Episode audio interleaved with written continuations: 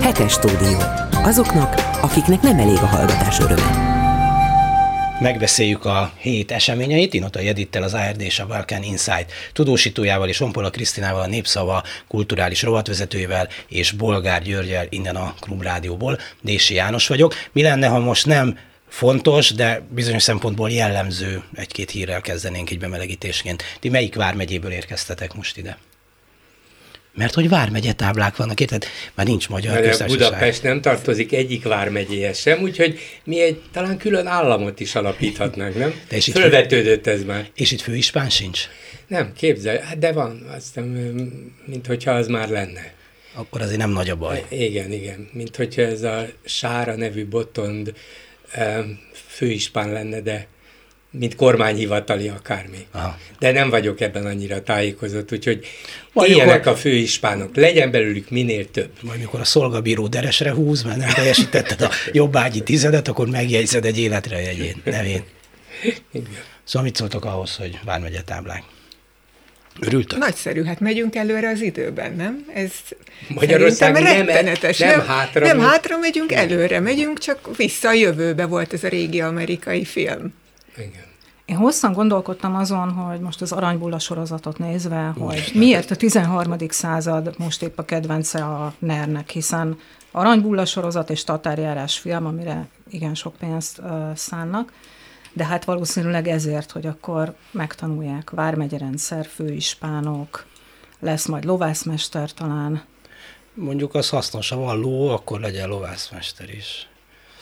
És én páncélba jövünk majd. És be ha, a klub ha lúd, akkor legyen kövér, de a lényeg szerintem ebben az aranybullában valami más, beletartozik persze abba az általános törekvésbe, hát amit kitaláltak, és nyilván a, az ebben a bizniszben dolgozók rögtön rá is kaptak, hogy a magyar történelem dicsőséges pillanatait fel kell dolgozni, micsoda dolog az, hogy nem mutatjuk meg, csináljunk erről filmeket, hát persze akik ebben valamiféle üzletet szimatoltak, azok ráhúztak, legyen tatárjárás, legyen akármi. Az aranybulla egy kicsit más, mert azt szerintem azért találták ki, hogy megmutassák ennek a bűnös nyugatnak, amelyik állandóan felelősségre akar bennünket vonni, hogy jogállamról beszéltek, papoltok nekünk.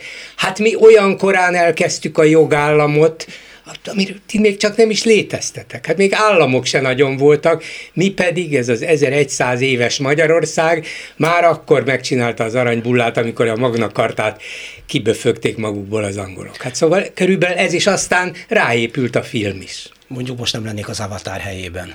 Azért képzel, egy aranybullával megtámadják, ami egyébként ebben a nemzetközi film izében a minden idők egyik legrosszabb filmje. Igen, de hogy ilyen tehetségtelenül csinálják, azért ez sok, ne, az a baj szerintem, hogy Orbán Viktor nem ellenőrizte ezt közelről és személyesen.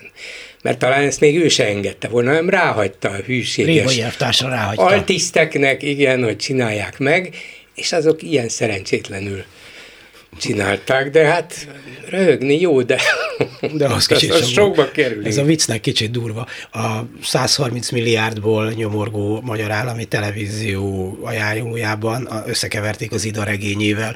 Mondták, hogy egy nagyon jó romantikus szerelmi történet, sok fordulattal.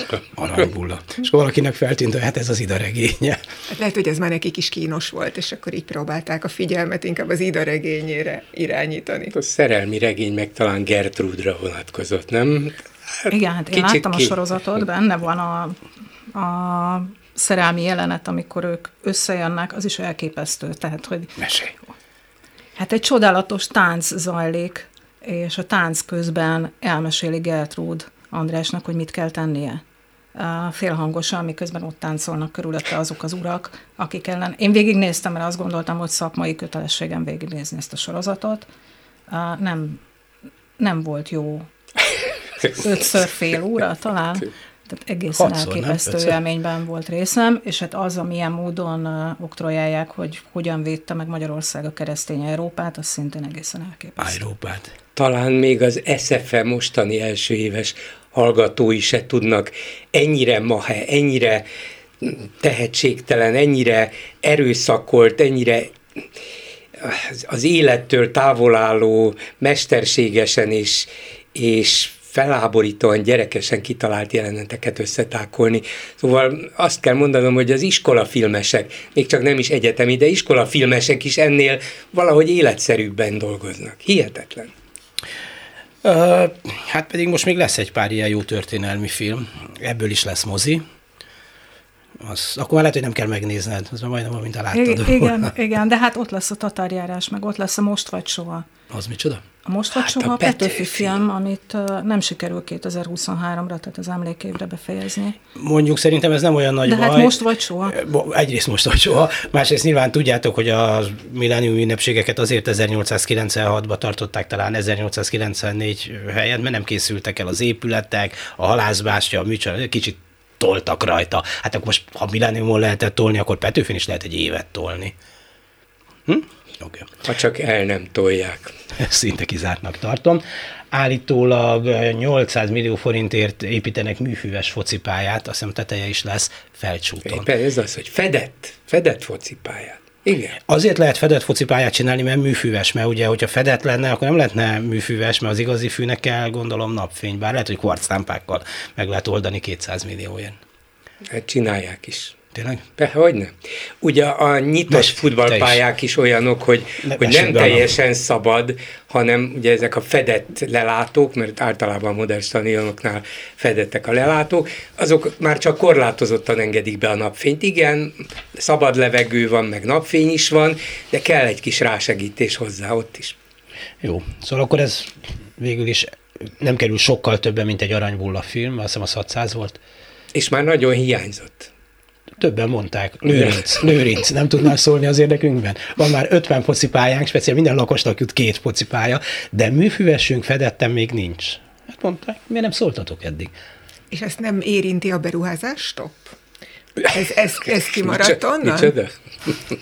Jó kérdés. Hát De most komolyan, nem. tehát ezek, ezek olyan költségek, amik beleférnek. Hát most képzeld el, hogyha az atlétikai világbajnokság, ami ebben az évben lesz, egyszer csak megállna, mondva, hogy beruházás top van, eddig tudtuk építeni a stadiont, mostantól 100 méteres síkfutás csak 80-ig fog tartani, nem? Jó, hát távlatokban egy, kell Persze, de annak van egy, van egy kifutás. Kif, van egy, van egy apropója, de mondjuk a műfőves pályától a magyar futball az nem tudom, exponenciálisan javulni fog, és azonnal a argentin színvonalra fog ugrani, mert ha így, hát akkor természetesen pénzparipát adjunk neki. Ahogy Sándor György mondta, egyenlő pályák, egyenlő esélyek, én biciklivel megyek. pedagógusok mozgalmai, legyen a következő téma, amit fölvetek.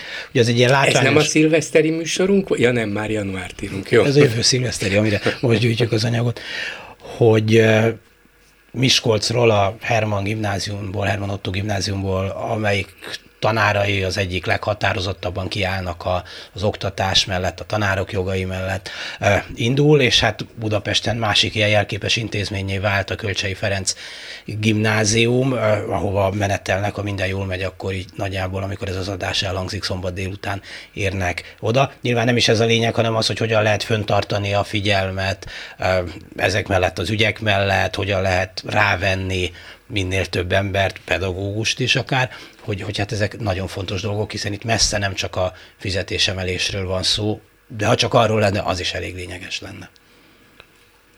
Iszonyú nehéz lehet uh, fenntartani a figyelmet. Az én ismeretségi körömben most már nem egy és nem két szülő beszélt arról, hogy szép-szép ez a sok demonstráció, de hogy az ő gyerekeiknek egyébként haladniuk kellene a tanulásban.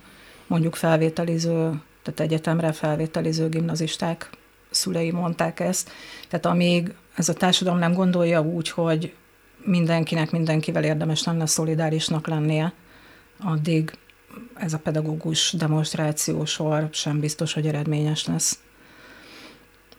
Miközben a diákok csodálatosan melléjük álltak, és azt szerintem az év egyik legfelemelőbb élménye volt az élőlánc. Ezzel együtt én nem nagyon látok reményt arra, hogy nagyon sokat elérjenek ezzel. Mondjuk az érdekes, mikor azt mondod, hogy tanuljanak meg, haladjanak az anyagban, mert nyilván ezért jár valaki azért egy iskolába, főleg egy, egy jobb iskolába, ám ha elfogynak a tanárok, akkor se nagy haladás lesz. Hát meg annál többet nem tanulhat meg, mint hogy hogyan Igen. működjön a világban, hogyan éljen, hogyan képviselje Igaz. saját magát, de ezzel együtt ezek a szülők vagy néhány tanár, aki nem örül annak, hogy az ő tanártársa sztrájkol, polgári engedetlenkedik, egészen másképp gondolják ezt, és nem gondolják, hogy melléjük kéne állni, vagy egymás mellé kéne állni. Hát igen, ez lesz szerintem is az első fél év nagy kérdése, hogy mennyire lehet ezt a szolidaritást fenntartani a magyar társadalomban. Szerintem eddig rendkívül innovatívak voltak a diákok is, a, tulajdonképpen a, a tanárok is ezekkel a mindenféle eseményekkel, rendezvényekkel. És tényleg az a kérdés, hogy hol fárad el a magyar társadalom, és érdemes lenne megnézni ezt a menetet, ugye, amit most szerveztek, amit említettél is, János, hogy vajon hányan csatlakoznak, hány emberrel tudnak találkozni, de mondjuk azt szerintem eleve nagyon érdekes, vagy inkább hátborzongató, hogy akik ott fogadják őket, azok nem nagyon szeretnének se névvel, se arccal megjelenni a sajtóban. Tehát, hogy vidéken olyan félelem van, valószínűleg most lehet arról beszélni, hogy ez ez egy igazolt félelem, vagy egy nem igazolt félelem, de az emberek rettenetesen tartanak attól, nehogy lássák, hogy ők kiállnak valami mellett. Egy, egy olyan ügy mellett, ami azért mondjuk a kormány szemében kritikusan látott ügy. Tehát ez a félelem, ez szerintem a legérdekesebb, hogy meg tudjuk-e haladni ezt a félelmet itt a következő hónapokban. Nem is fenntartani a szolidaritást, nem ez a kérdés, megteremteni lehet-e? Mert nincs, tényleg nincs. Van egy bizonyos eh, környezetben, ugye az iskolák egy részében, pedagógusok egy részében, szülők és diákok egy részében, azok körében, akik úgy gondolják, akik végig gondolják, hogy mire is kell az oktatás. De a többség valószínűleg ezt úgy fogja föl, hogy jó, itt van a gyerek, menjen iskolába, tanítsák meg őt arra, ami kell, meg rendre, fegyelemre, pont. És azt mondja, hogy most nem jó ez a tanár, az én időmben se volt jó. Én is hogy utáltam az Ica nénit. És akkor a Józsi bácsi, na hát tényleg megvan a véleményem róla, ezeknek adjunk több pénzt. Nem gondolnak tovább. A legközvetlenebb személyes élményeikre hagyatkoznak ilyenkor. De bocs, azért és biztos, hogy van, akinek jobb élményei vannak az iskolában. Biztos, biztos. És nem azt mondom, hogy nincsenek ilyen emberek, tízezrével, még a pedagógusok között is, nem mindaz a néhány tízezer áll ki szolidaritásban a többiek mellé, az elbocsátottak mellé, vagy követelve a, a, a dolgok megváltoztatását, akár sztrájkkal, akár engedetlenséggel, de a pedagógusok között mondjuk a százezer pedagógus közül biztos, hogy több tízezer úgy gondolja, hogy nincsenek rendben a dolgok, nem csak a fizetésemben, hanem úgy egyébként sem érzem jól magamat, és tudnék egy-két olyan dolgot, amitől ez jobb lenne. De és akkor a diákok meg a szülők egy része is így gondolja, de azért alapvetően a magyar társadalom úgy gondolja, hogy az iskola végezze a dolgát, nekem ne legyen közöm hozzá, nekem ne legyen vele külön bajom. Intézzék ezt, el ezt az, azok, akiket illet, akik felelősek érte, akik amúgy is adják a pénzt, akik az egészet irányítják, miért kellene nekem? És ráadásul valószínűleg ennek a következményeként az amúgy sem erős szakszervezeti mozgalom többi része, a nem pedagógus szakszervezetek, Szavakban ugyan azt mondják, hogy mi támogatjuk őket, de képtelenek felvonultatni ezreket vagy akár tízezreket adott esetben az utcákon, amikor a pedagógusok kiállnak magukért, hogy na jó, itt vannak a vasasok, itt vannak a nem tudom milyen munkások, itt vannak ilyen munkások. és ilyen. Hát mindegy munkások, alkalmazottak, akárkik, akik még vannak a szakszervezetben, ilyen is, olyan és a moszkvai hordárok, igen, mozdonyvezetők. Vagy akár a kulturális szférából. Hmm. Nyilván eleve nem mernek szervezkedni. Ugye ezért gyengék a szakszervezetek. De ha nincs mögöttük erő, nincs mögöttük tagság, akkor képtelenek a szolidaritásukat is kifejezni. És ez, ez, a, ez a szolidaritás, a Krisztina mondta, hogy amíg nem lesz szolidaritás, addig nem várhatunk változást akkor lesz szolidaritás, ha a magyar társadalom döntő többsége úgy érzi, hogy ez sem mehet így tovább, mint ahogy sok minden más se, semmi nem mehet így tovább. Szóval egy olyan fajta általános elkeseredettség és összeomlás érzés kellene, hogy ezt az általános szolidaritást kiváltsa, ami nincs, és bizonyos értelemben remélem is, hogy nem is lesz, mert az nagyon súlyos következményekkel járna, de addig többség nem hajlandó elvégezni azt a munkát, amit egy demokratikusan működő társadalomban megtesznek. Igen, de azért, ha megnézzük, ugye nemzetközi összehasonlításban a magyar társadalom az soha nem nagyon ment ki az utcára. Ne. Tehát ez egy, valószínűleg ez egy genetikai, történelmi tapasztalat. Én nem olyan régen jártam Spanyolországban, a Madridban, a Plaza Mayoron egy akkora tüntetésbe futottunk bele, hogy be se lehetett menni Na a jó, de ez a délutáni szó, szó, szórakozás. Ez konkrétan délelőtt volt, de mindegy. Nem is derült ki, hogy pontosan az összes szakszervezetnek az ászlója ott volt, és akkor valami olyasmit olvastam utána az újságban, hogy a, a mege, megemelkedett energiárak miatt követelünk valamilyen kormánytámogatást, és rengetegen voltak. Az összes szakszervezet, akkor a, nem tudom, a nővérek, a iskolából kivonuló diákok, és ezt mondom, délelőtt volt még 12 előtt, és ott vonultak fényes hétköznap az utcán. És ez nem egy és nem kettő, és, és egyébként még azt is megkockáztatnám, hogy a magyarnál még a cseh meg a lengyel is sokkal mobilizálható hát a lengyelek, társadalom. A lengyel láttuk, az különösen, elég sokszor. de még a csehek is egyébként, és itt ugye az, a, az az érdekes, hogy vajon ez nem egy tanult reflexe a magyar társadalom részéről, hogy még ha ki is megyünk az utcára, akkor se történik semmi. Tehát, hogy nincsenek következmények, és az elmúlt 12 év erre világított rá nagyon, hogy ki lehet menni, lehet próbálkozni, de ugye nem nagyon volt olyan tüntetés, ami eredményt hozott. Mindig az internet adott szoktuk hozni, ott szerintem ezt a kormány már azóta is bánja rettenetesen, hogy itt visszalépett, mert ez az egy precedens, de azóta semmilyen tüntetéssel nem lehetett semmit elérni. És ezzel nem azt akarom mondani, hogy nincs is értelme, de valóban, valószínűleg ez, a, ez az, amit a, a magyar társadalom ebből megtanult, hogy minek. Nekem van egy elméletem, nyilván nem tudom bizonyítani, hogy mikor, miért, miért nem mentek el? Mert nem merek, mert félek, amit ti is mondtatok.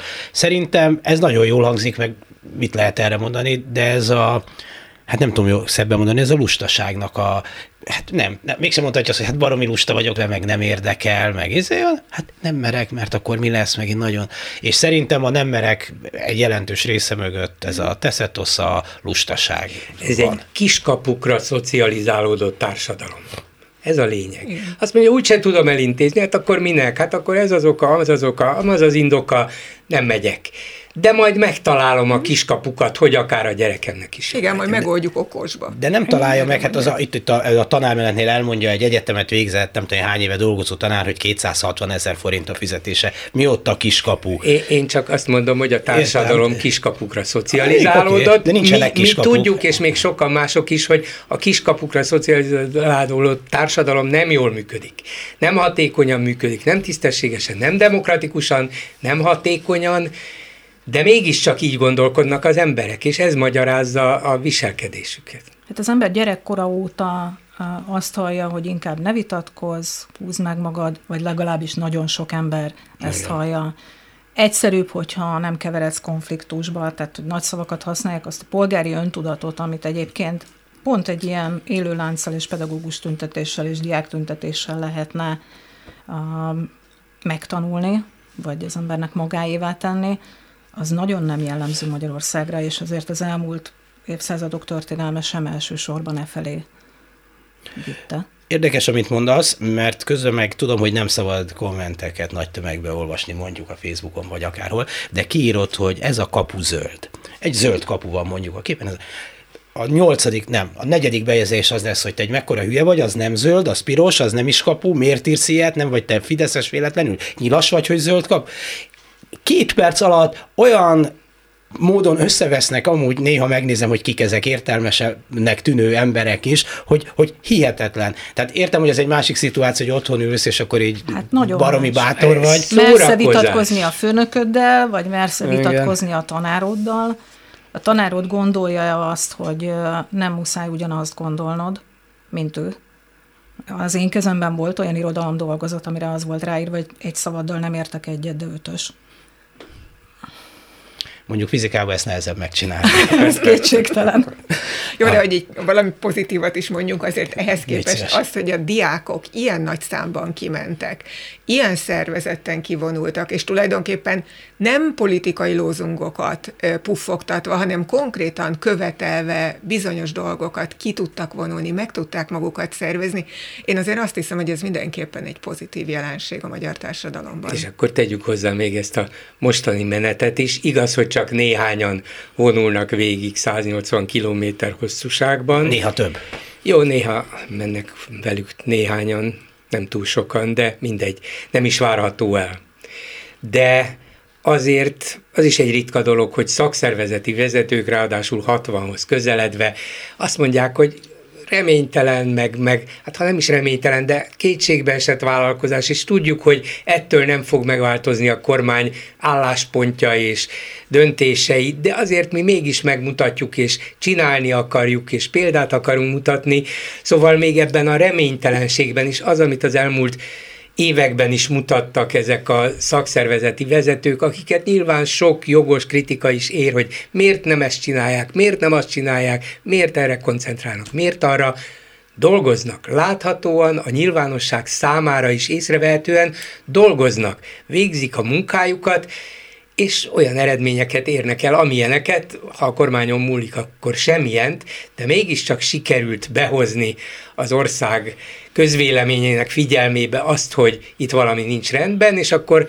társulnak hozzájuk olyan nem szakszervezeti aktivisták, mint a tanítanék mozgalom, és Noár. így tovább, így Noár, civil közoktatási platform, tehát maguk tanárok is.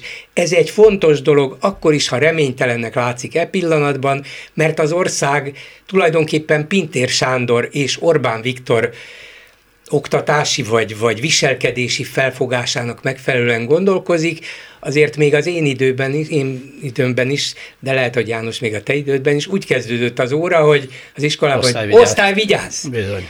Ha ez az attitűd, remélem most már sehol nem de ha ez az attitűd, ez az alapállás, hogy osztály vigyáz, akkor Pintér Sándor az osztály vigyáznak megfelelően osztja ki a feladatokat, itt ilyen rend legyen, ott olyan rend, itt ilyen számonkérés, olyan ellenőrzés, ilyen minőségi útmutatók figyelembevétele, osztály vigyáz, értették? Leülni és most ezek a megmozdulások nem csak arról szólnak, hogy mennyi pénzt keresnek a tanárok, hanem hogy mit és hogyan tanítják a, a gyerekeket részben, amit, amit, amit te mondasz, hogy ez, a, aki lát középiskolás gyereket, hogy nem is értem, hogy, hogy, hogy mit kéne nekik megtanulni. Hát amiknek semmi értelme egyébként annyi egyébként biztos ezek fontos dolgok önmagukba bemagolni, mert mióta ezt kitalálták, azóta felfedezték a Google-it, és akkor beírod, és megnézed, és nem az a lényeg, hogy fejből tudjál sok dolgot, amit úgyse tudsz, hanem, hanem hogy gondolkozni tudjál, meg összefüggések, tudjátok. Hát itt egész másképp kéne oktatni a diákokat, de ugye ehhez az is kéne, hogy a tanárokat is már egészen másképp oktassák az egyetemen, és a dolog szerintem itt meg is feneklik, eh, mert eleve nincs elég tanár, aki elmegy, az nem mindig a legjobb, vagy a nagyon elszánt, de azokat meg elűzik a pályáról elég gyorsan. Tehát ugye az a, az a nagy probléma, hogy egyrészt nem látjuk, vagy hát nem látja ez a kormány azt, hogy mire lenne szükség a munkaerőpiacon, ami szerintem nagyon meglepő, hát 12 éve vannak hatalmon, végül is, ha valakinek lehetősége lett volna Magyarországon egy komplex oktatási, egészségügyi, meg egyéb reformot végrehajtani, az pontosan ez a kormány. De hát láthatólag lövésük sincsen róla. Tehát ez a tragédia. Még csak nem is az van, hogy próbálkoznak, hanem fogalmuk nincsen arról, hogy mit fog követelni a munkaerőpiac mondjuk 20-30-40 év múlva. Szerintem 20-30-40 év nem érdekli őket. De egy szempontból igen. Hogy hatalmon maradjanak. Én még 16 évig hatalmon akarok maradni, mondotta volt az elmúlt hetekben Orbán Viktor. Ezt mondta?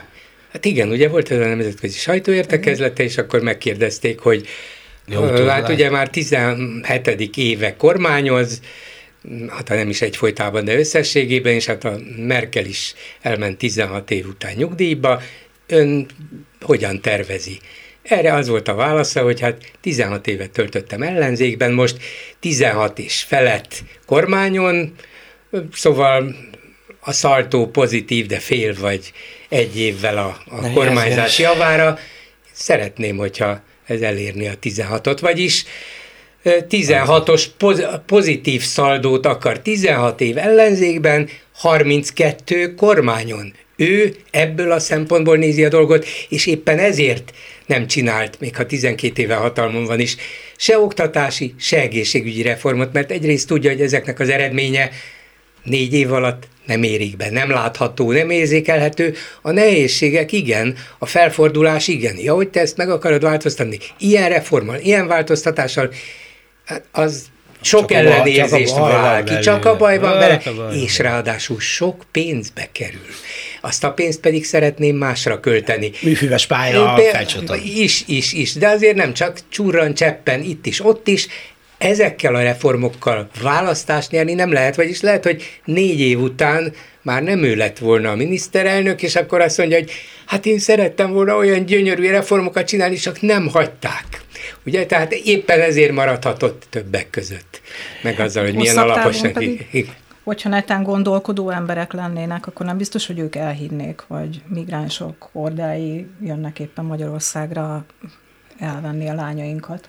Hát a migránsok hordáinak könyörögni kell rövidesen, hogy munkaerőként jelenjenek, nem feltétlenül a lányok elvétele miatt, de jó. Egyébként, ha még 16 évig hatalmon akar maradni, lehet, hogy jobban kéne vigyázni az egészségére. Bár a tengeri étel az nagyon, ugye, ugye? nagyon egészséges. A homár az nagyon... Igen, a homár, meg a nyelfal, ezek mind nagyon egészségesek, főleg jó tengerparti levegőben, de mint egy pici túlsúly lenne rajta. De még amikor az ebéd után fölálltak, akkor ott egy elkapott videón az is volt, hogy ott volt egy nagy csomag Anikó asszony előtt, és azt mondta a miniszterelnök, hogy látod, még ajándékot is adtak. Dogi-begi. A maradékot összekérték. Hát igen, de azért ez, és nem tudom, hogy ti erről mit gondoltok, nekem azért ez szöget ütött a fejemben, hogy azért a miniszterelnök sajtósai, média, nem is tudom, spin doktorjai szerint ez nem kellemetlen, nem nagyon kínos, hogy amikor Magyarországon az emberek egy része komoly megélhetési válsággal küzd, akkor megjelennek olyan felvételek a miniszterelnökről, hogy azért egy meglehetősen drága ebédet fogyaszt, most független attól, hogy ezt a saját keresetéből teszi, vagy a romai nagykövetség pénzéből, ami ugye az adófizetők pénze, azért akárhogy is nézzük. Így is, ugye, a fizetése is az adófizetők igen, pénze. Igen, az is egyébként ebben teljesen igazad van. Tehát, hogy eljutottunk odáig, hogy ez most már nem kínos, tehát ez nem probléma, nem érzik úgy, hogy azért itt a miniszterelnök mégiscsak túltolja és provokálja az embereket, vagy, vagy ott tartunk, hogy a az a mag, amelyik a Fideszre szavaz, annak tök mindegy. Annak mindegy, de azért ez egy kommunikációs hiba volt szerintem. De én azért nem értem, hogy mind lepődsz meg, mert egy csomó mindenben ezt csinálják. Tehát például, hogy Mészáros Lőrinc hogyan vagyonosodott meg, az azért nem feltételezik a legtöbben, hogy tényleg azért, mert okosabb cukkembernél, hanem mert hát nevet kellett adni a Orbánhoz közel álló vagyonnak. Most nyilván, hogyha ezt jobban el akarják valahogy kenni, hogy kihez tartozik feltételezésünk szerint ez a vagyon, akkor meg lehet oldani. Mert beteszik egy ilyen alapítványba, egy olyan magán vagyonkezelőbe. Nem tudom, mit csinálnak, lehet, hogy ezeket is csinálják amúgy. Nem, itt direkt odadják egy, odadják egy pasinak, akin, akin mindenki látja, a macskám kiröhögi, mikor el üzleti dolgokról beszél, pedig nem egy olyan jó üzletember, azonban nincs is macskám, mindegy. De hogy, de, de, de, de szerintem pont ugyanaz, hogy én ezt is megtehetem. Én ezzel a pasival is reklámozhatom az én vagyom, megtehetem, pedig pontosan tudom, hogy senki nem hiszi el, még a legvizébb Fideszes sem, hogy ezt tényleg ő a saját erejéből érte el. Igen, de mondjuk az emberek nem Mészáros Lőrincre szavaznak. Igen, Tehát itt lehet azt mondani, hogy oké, okay, most, most, ő a, most ő itt, a, aki elviszi a balhét, és okay. akire lehet mutogatni, és mindenki röhög rajta valóban. De azért az, hogy a miniszterelnök ott ül egy homár ebéd előtt, egy olyan időszakban, amikor az emberek bemennek a boltba, és az árak napról napra növekednek, és a legutóbb, amikor a, nem tudom, a helyi Tesco-ban vásároltam, akkor 1700 forintba került egy 200 g most vaj, akkor én szerintem azért a, a szavazóbázis egy része normális országokban elbizonytalanodna, hogy akkor tényleg ennek az embernek a kezébe kell adnunk az országot, aki, aki ennyire nem érzi az már otthoni nem kell, problémákat? Már a kezében van és nem engedik. És a homa, Igazad van, és bizonyos értelemben még a közvélemény is ezt mutatja a felmérések szerint. Jó néhány százezer ember bizonytalanodott el abban, hogy ő valóban Fidesz támogató-e, és úgy döntött, hogy most nem Igaz, hogy nem lett ettől se DK, se MMSZP támogató, de azért több százezer ember azt mondta, hogy talán ez nekem nem tetszik, és meglátja a homáros ebédet, és azt mondja, hogy hát tényleg nem tetszik.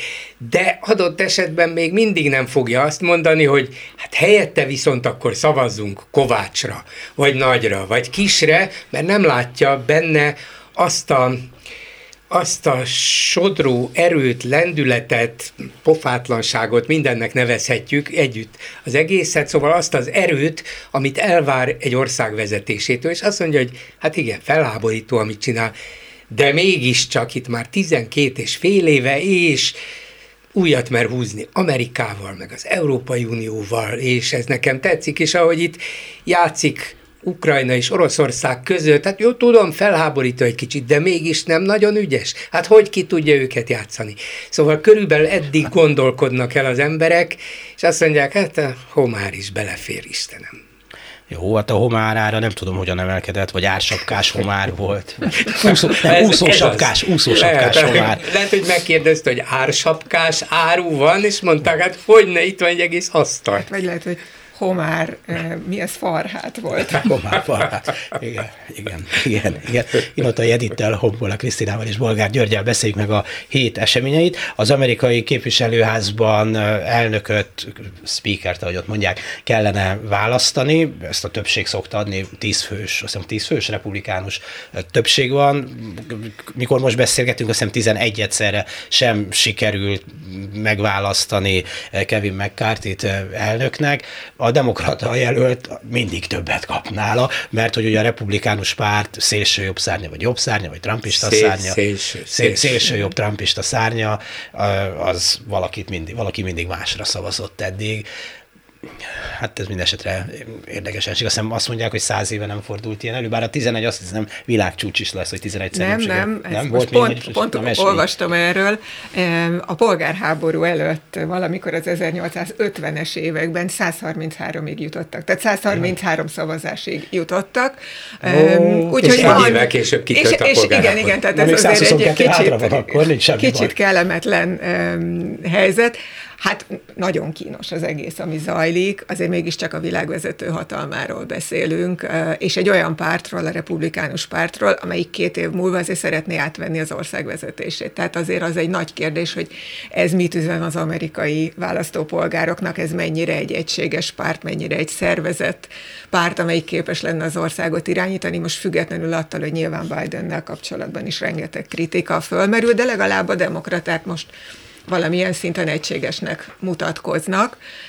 És hát azért ez egy érdekes dolog lesz szerintem a magyar miniszterelnök számára is, hogy ebben a republikánus pártban majd kit, kit lesz érdemes támogatni. Nem mintha ez bármit számítana az amerikai választásokon, de ugye azért Orbán Viktor mindig szeret a győztesek mellé állni. Hát de ez nem mindig sikerül neki. Nem mindig sikerül, de ő azért kitartóan próbálkozik, és ugye reménykedik, hogy akár Donald Trump két év múlva visszatérhet a Fehérházba, hát azért ebben még a republikánusoknak is lesz egy-két, egy-két szava. Hát lesz, vagy 11, vagy nem tudom hány szava lesz. Minden esetre ez hát, a Kevin McCarthy, aki megbukott 11-szer, aztán lehet, hogy 12. alkalommal ma, sikerül neki. Nem, lehet, ma az péntek. Igen, lehet, hogy, hogy szombat délutánra már van elnöke, még ha nem is nagyon valószínű, hogy ő lesz az, de ezért, azért ez a Kevin McCarthy is egy, egy elég szélsőséges jobboldali figura, aki úgy befeküdt Trumpnak az első hangos szóra, elnöki szóra, ugye ez a január 6-ai kapitólium ostrom után még ő elbizonytalanodott, és valahogy éreztette, még talán nyilatkozott is, vagy írta, vagy mondta, hogy hát azért ezt valami nem kellett volna. Aztán Trump ráüvöltött, és egyszerre csak mindjárt beállt a sorba ő is, szóval lehet, hogy nem kimondottan trumpista, de azért ahhoz a szárny, vagy ahhoz a nagy többséghez tartozik, amelyik Trumpot elfogadta lényegében kritika nélkül az elnöki évei alatt is, és, és azóta is. Hogy aztán vannak még ennél is szélsőségesebb, tulajdonképpen újfasiszta képviselők is a republikánus pártban, akik megakadályozzák az ő megválasztását, azt mutatja, hogy nagyon és ijesztően jobbra tolódott a republikánus párt, és ez nem csak Amerikára, hanem az egész világra veszélyes.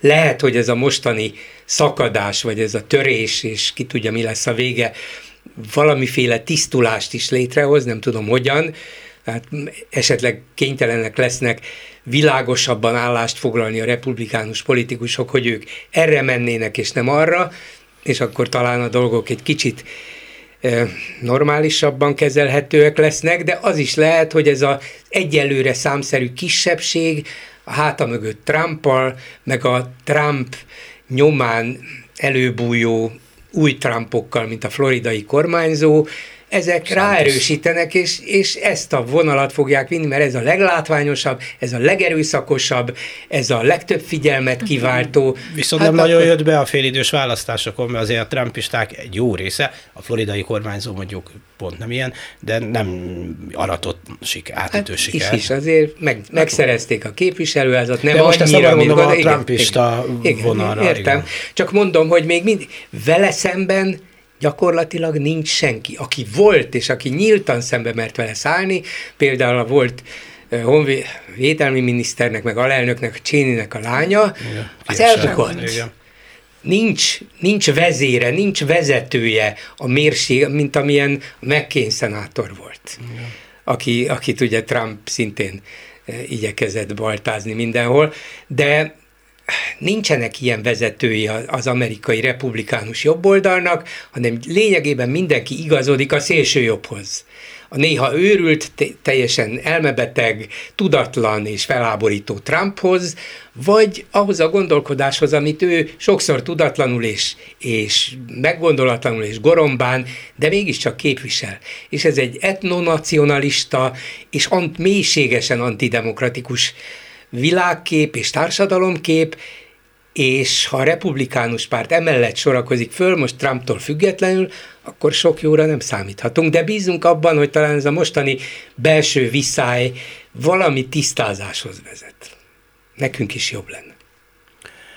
Tudom, hogy múlt heti hír, de még mindig nem hagy nyugodni Szlovákia megalakulásának 30. évfordulóját ünnepelte, és a Szlovákiával határos országok elküldték az államfőiket, Ukrajnával mondjuk a miniszterelnök helyettes ment, de hát igazoltan volt távol az elnök, Novák Katalin köztársasági elnök nem vett részt ezen, különösebb magyarázattal sem szolgált, bár nem tudom, hogy ilyet hogy lehet megmagyarázni, és emlékszem, hogy elugrott Brazíliába, amúgy bukott Bolsonarónak a, a kampányába, hát Pozsony azért kocsival, nekem két óra, 20 perc, szerintem ő, hogyha valami kis szirénázó, vagy katonai jettel megy, akkor egy óra alatt meg tudja csinálni. Szóval nem egy nagy dolog Pozsonyba átugrani, az embernek bokros teendői is vannak, ez azért szerintem egy diplomáciai távolmaradás volt egy tudatos politikai távolmaradás. Nem tudom, hogy tudatos volt-e, vagy inkább egy hiba volt, amit Ilyen valahogy, hiba van, el valahogy benéztek. Ilyen hiba én, van. Én nagyon sok mindent el tudok képzelni erről a kormányról és erről a vezetésről, szóval nem, nem minden annyira tudatos, szerintem néha tényleg vannak bénázások, tehát néha, néha vannak dolgok, amiket benéznek. Nagyon érdekes volt egyébként, ugye utána a magyar nemzethez véletlenül elkerült az a levél, amiben ő már megírta Csaputavának, hogy ő nem fog tudni részt venni, más hivatalos programra hivatkozott, de ennek semmi nyoma se az ő egyébként elég, elég gyakran használt Nincs semmi, közösségi sem. médiájában, tehát nem, nem tudni, hogy mi lehetett az a fontos De ha nem írta, program. nem írta volna meg a levelet, akkor a szlovákok biztos közölték volna, hogy bocsánat, ilyen levél nem jött. Hát biztos ment, biztos és ment. ha ment levél, és kimentette magát, akkor nem diplomáciai hiba. Ha nem, nem elnézés, hanem tudatos döntés, azt mondták neki, hogy Kati, nem mész el. Na de miért főnök? Mert nem. Nincs azóta se. Mert Most Benedek, pápa, Benedek pápa temetésén vesz részt, Igen, oda azt látom, oda elment, oké, okay, ez egyébként nyilván kötelessége is, mint államfőnek, de előtte csak az van, hogy ilyen, ilyen, ilyen fiatalokkal pohár köszönt. Igen, és az még azt hiszem igen, az, az ó évben igen, volt. Igen, úgyhogy... És azóta nincsen. Azóta nincsen De az sem. is lehet, hogy elment szabadságra a családjával. Minden Ezt lehet, persze. Jó, jó hiszeműen fel tudom tételezni, de azért azt gondolom, hogy ha van egy ilyen esemény, ahol egyébként a, a V4 országok államfői ott vannak, ami egy olyan szövetség, ami állítólag fontos Magyarországnak, akkor ezeket kár kihagyni, különösen akkor, ha ugye azért úgy tudni, hogy a személyes kapcsolatok Csaputova és Novák Katalin között elég jók. Tehát akkor legalább valamire építsünk, ha már más szinten ezek a kapcsolatok gyakorlatilag tönkrementek. Tehát nem tudom, én, én itt nem bocsátkoznék semmilyen spekulációba azon kívül, hogy szerintem én, itt én, valaki valami én nézett nagyon. Nem, én bocsátkoznék. Bocsátkozz, Gyuri. Ugye bocsátkozz. Szlovákiában minden valószínűség szerint előrehozott választások lesznek, mert ez a kormánykoalíció, amelyik hát hol szimpatizál Orbánékkal, hol bebeszól, főleg a külügyminiszterük neki, és hát azért mégiscsak a visegrádi négyekből ahhoz a háromhoz tartozik, amelyik távolodott Magyarországtól. Tehát bukóban van. És ki az esélyes? Ficó és Pellegrini. Orbán nagy populista szövetségesei. Nacionalista, populista, antidemokrata és sok szempontból unió ellenes szövetségesei.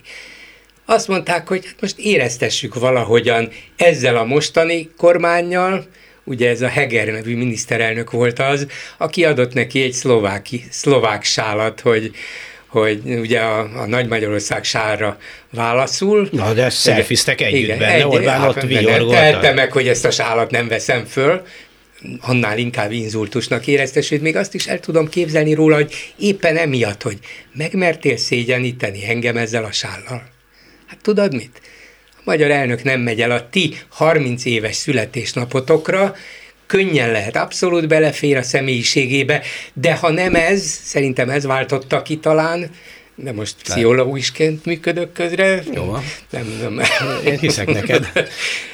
De ha nem ez, akkor alapjában az, hogy Ficónak és Pellegrininek drukkol, van is esélyük, hogy megnyerik a választást, és azt mondja, hogy a, liber- liberális... éves marad. De ki nem tesz rá nagy ívben. Hát mi nagy ívben teszünk rá, nem küldjük el az elnökünket, ugye? Mi 1100 évesek vagyunk, ők meg 30 évesek, és különben is sok bajunk van a liberális elnöknővel, meg ezzel a mostani kormányjal is, úgyhogy nem mondjuk Csaputov, amikor itt volt Magyarországon, akkor egyik első dolga volt az, hogy kilátogatott az óbudai temetőbe Göncárpát sírjához elhelyezni egy virágot. Még egy rossz pont. Van ez a rossz vicc, hogy ismeritek ezt a pólót, amit a szélső jobbosok szeretnek hordani, hogy idősebb vagyok, mint Szlovákia, hogy állítólag azt mondták Novák Katerinak, hogy ezt kéne fölvennie, és mondta, hogy ilyet nem szeretnék. Na ugye. Uh, január 6-án van az ortodox, tehát a pravoszláv karácsony is, és Putyin elnök erre hivatkozva a tűzszünetet szeretett volna elérni a Ukrajna elleni agresszióban, bár nem tudom, hogy mi akadályozza meg abban, hogy bármikor bármennyi tűzszünetet, vagy akár békét ajánljon, de ez most mindegy. Az ukránok ezt nem fogadták el, azt mondták, hogy ez szemfényvesztés lenne, vagy talán csak arra lenne jó, hogy átcsoportosítsanak erőket úgy, hogy nem lövik őket közben. Mit mondjunk erről? Bármit, nem tudom, érdekel hát, hallgatom. Nyilvánvalóan Putyin feláborító, álságos szemfényvesztése, ez az ájtat, mint a épp templomból jön neki összekulcsolt kézzel, hogy most ne zavarjanak, tűzszünet van másfél napig, szóval um, nyilvánvalóan ennek semmi értelme nincsen, ennek csak kommunikációs értelme van, azt találták ki, hogy hát látjátok, mi hiszünk Istenben, meg az embereket is védenénk, hát mi tűzszünetet tartunk, és ezek a mocsok ukránok még ezt se hajlandók elfogadni, erre megy ki az egész, és vannak is rá vevők szép számmal. Nyilván a KGB, KGB az NDK-ban, mint KG, KGB tiszt szokta meg, hogy karácsonyt azt meg kell tartani a körülmények között. Tehát ez pont elegendő lett volna arra, hogy egy kicsit rápihenjenek az orosz csapatok, nincsenek amúgy nagyon jó állapotban, van, egy kicsit átcsoportosítsák őket, lehet, hogy némi hírszerzési információval megtámogassák őket, tehát nem lehet másfél napra tűzszünetet hirdetni, hát ennek semmi értelme nincsen. Akkor, akkor hirdessen hosszú távú tűzszünetet, és akkor annak lenne talán értelme, de jelenleg valószínűleg az ukránok azt se fogadnák el. Hát az ukránok egyfajta offenzívában vannak, ők úgy érzik, hogy sikeresek a hadműveleteik, védik az országukat. Nagyon nehéz lesz ebből a helyzetből egyébként kijönni, még azok is, akik régóta foglalkoznak orosz-ukrán ügyekkel, azoknak a nagy része se tudja, hogy igazából mi lesz ennek a vége, meddig tart ez a háború, lehet-e békét kötni, milyen békét lehet kötni, vagy egy ilyen hibrid, vagy befagyott konfliktus lesz itt, ami, ami a nyakunkon marad. Nyilván Putyin próbálja a saját közvéleményét is maga mellett tartani, talán pont erről szólt egyébként ez a, ez a felvetés, hogy otthon ő úgy mutassa be magát, mint aki mégiscsak valamilyen szinten emberséges, bár azt nem tudom, hogy ő mennyire hívő ember erről, nekem nagyon kevés információ hát Sokat van, jár templomba, és hányja ott a keresztet, azt én már több filmen láttam. Van az a KGB ügynök haverja, Kifosztovics pátriárka, Kirill pátriárka, azzal szoktak. Hát ő javasolta először ezt a tűztünetet, ugye, és hát nem ráfigyelt éppen a Putyin. Hát ha a pátriárka javasolja, akkor, akkor ez csak Istennek tetsző lehet. Vagy a KGB-nek. Közben egyébként a leváló ukrán egyház vissza akar térni a elhagyó a Juliánus naptárt, a Gregorián naptár kedvéért, tehát hogy a karácsony átkerülne decemberbe ott, hogyha ez így lenne. És nem tudom, a nagy októberi szocialista forradalmat végre nem novemberbe kéne megünnepelni, hanem már lehetne akkor, amikor a nevében. Minden esetre tűzszünet, ha egy pillanatra komolyan vesszük azt, hogy ilyen lehetséges. Ne, hát ezt ne vegyük komolyan, mert ez ja, nem. ezt nem, persze. Hogy um, Nyilvánvalóan ezt csak akkor lehetne komolyan venni orosz részről, ha azt mondanák, hogy mi most feltétel nélküli tűzszünetet rendelünk el, még csak azt se várjuk, hogy a, az ukránok ezt elfogadják. Úgy gondoljuk, hogy elég volt az értelmetlen emberülésből, áldozatokból, károkozásokból, és szeretnénk békés tárgyalásokon megegyezni és akkor meglátjuk, persze akkor Ukrajna bizonyos értelemben mm, abba a kényszerhelyzetbe kerülne, hogy hát vagy folytatja a támadásokat az oroszok ellen, nyilván az oroszok azt mondják, hát ha támadnak minket, akkor visszalövünk, de, de egy ilyen egyoldalú, bizonytalan, határozatlan idő, ideig tartó tűzszünetet be lehetne jelenteni, azzal még lépéskényszerbe is lehetne Ukrajnát um, nyomni vagy, vagy tolni de hát nyilvánvalóan igazán komolyan csak akkor lehetne venni, hogyha azt mondanák, hogy tűzszünet, béketárgyalásokat javaslunk, és nincsenek előfeltételeink, de Putyin ehhez képest mit mondott néhány napja, hogy a területeket meg akarjuk tartani, jó napot kívánok! Amelyek egyébként Igen. nincsenek a birtokukban. Még a birtokukban sincsenek, csak magukhoz csatolták őket.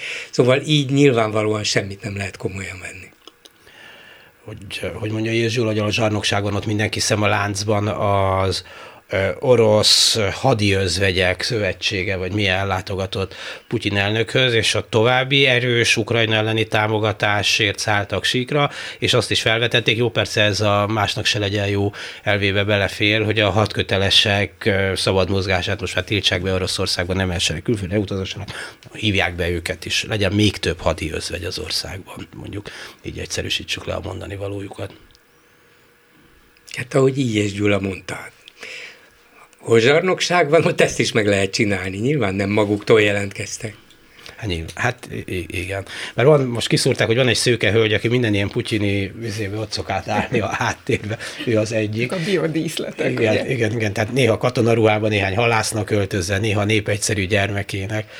Tehát lehet, hogy ezek is ilyesmi hadihoz. De lehet, hogy mindegyikért külön fizetést kap. Nép egyszerű gyermeke ennyi rubel, tiszt annyi rubel, kommunikációs főnök amannyi rubel, KGB vagy FSB ügynök az több, amannyi. Az több, az több. És összességében lehet, hogy megéri, de parancsot teljesít, az a lényeg. Igen, ez csak visszatérve egy kicsit talán a, a komolyabb részére, a besor, besorozásokra, kényszersorozásra. Egy interjút hallottam valahol egy, egy orosz fiúval, most már külföldön él, egy éve lépett le otthonról, amikor már érezte, hogy eléggé tarthatatlan a, a helyzet, és, és ő mesélte, hogy tulajdonképpen az utcán is elelkapdosnak embereket, hogy um, különböző papírokkal kell bizonyítani, hogy vagy már uh, meg, meg volt a, a két éves katonai szolgálata, vagy ha nem, akkor miért nem, és simán elvihetik az embereket, akár az utcáról is most Oroszországban olyan fiatalokat, akik még nem voltak katonák, és nem lehet tudni, hogy akkor esetleg minden kiképzés nélkül rögtön a frontra küldik őket, tehát ő azt mondta, hogy eléggé, eléggé nehéz a helyzet, veszélyes a helyzet, de ő mondjuk mióta eljött Oroszországból, gyakorlatilag semmilyen kapcsolatot nem tud ápolni a családjával, mert a család egy része kitagadta őt, mert a család úgy gondolja, hogy a gyereknek a feladata az az, hogy védje a hazáját. Tehát, hogy ez, ez, a, ez a kommunikáció működik Oroszországban, és még mindig nagyon-nagyon sok embert meg lehet győzni arról, hogy ez valójában egy ilyen kicsit ilyen honvédő háború, amiben a fiataloknak kötelességük részt venni, és hát kérdés, hogy hányan tudják elhagyni az országot, mert ugye azért a határokon most már nem olyan könnyű a helyzet. Tehát menjen, nem, csak azért, nem csak azért, mert esetleg Oroszországból nem engedik ki őket, hanem mert Európa nem engedi be őket. Hát ott megnéztem, ez nem jó szó.